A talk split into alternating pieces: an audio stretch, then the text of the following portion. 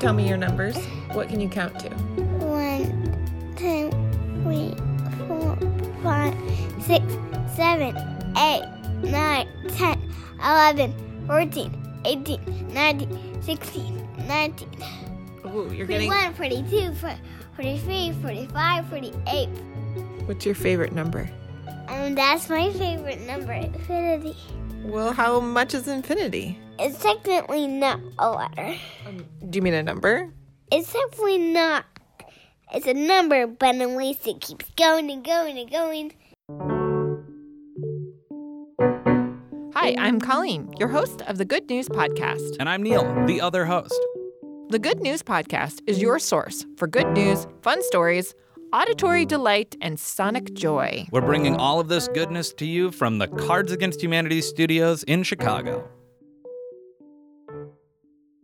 So, Neil, at the top of the show, you heard Fiona and I talking about numbers. That should be a clue about what today's episode is about. Do you have an idea? Rotary phones, baby.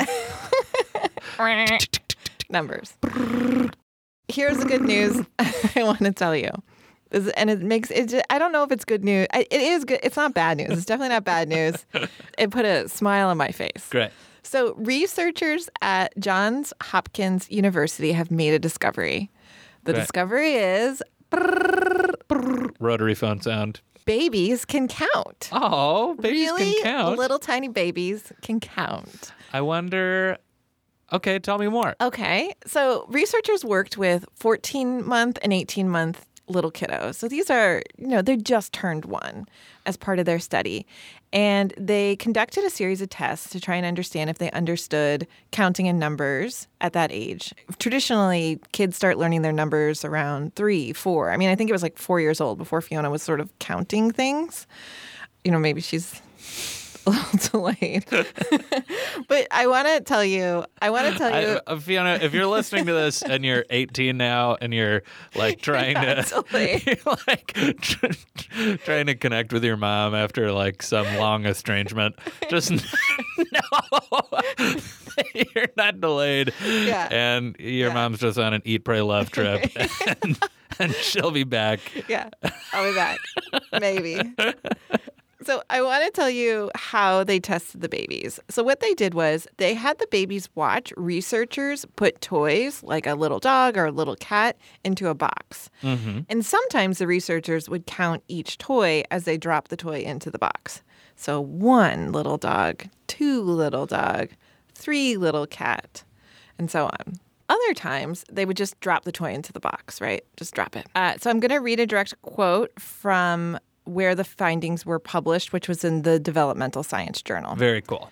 Here's the quote Without counting, the babies had a hard time remembering that the. Babies, I know. Come on, guys. Okay, without counting, the babies had a hard time remembering that the box held four things. They t- this it gets so much better. They tended to become distracted after the researchers pulled out just one. And then there was nothing else to see.